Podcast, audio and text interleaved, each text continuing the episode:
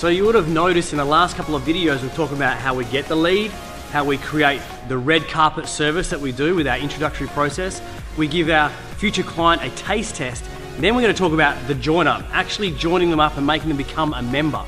If you follow our process, it becomes a no-brainer. If they're sitting down in front of you talking about becoming a member, they know the fees, they know the classes, and it's a yes or a no. Gone are the days of being in that sales meeting where you're like, do they, don't they? And you're sort of like wondering, are they going to join up or not?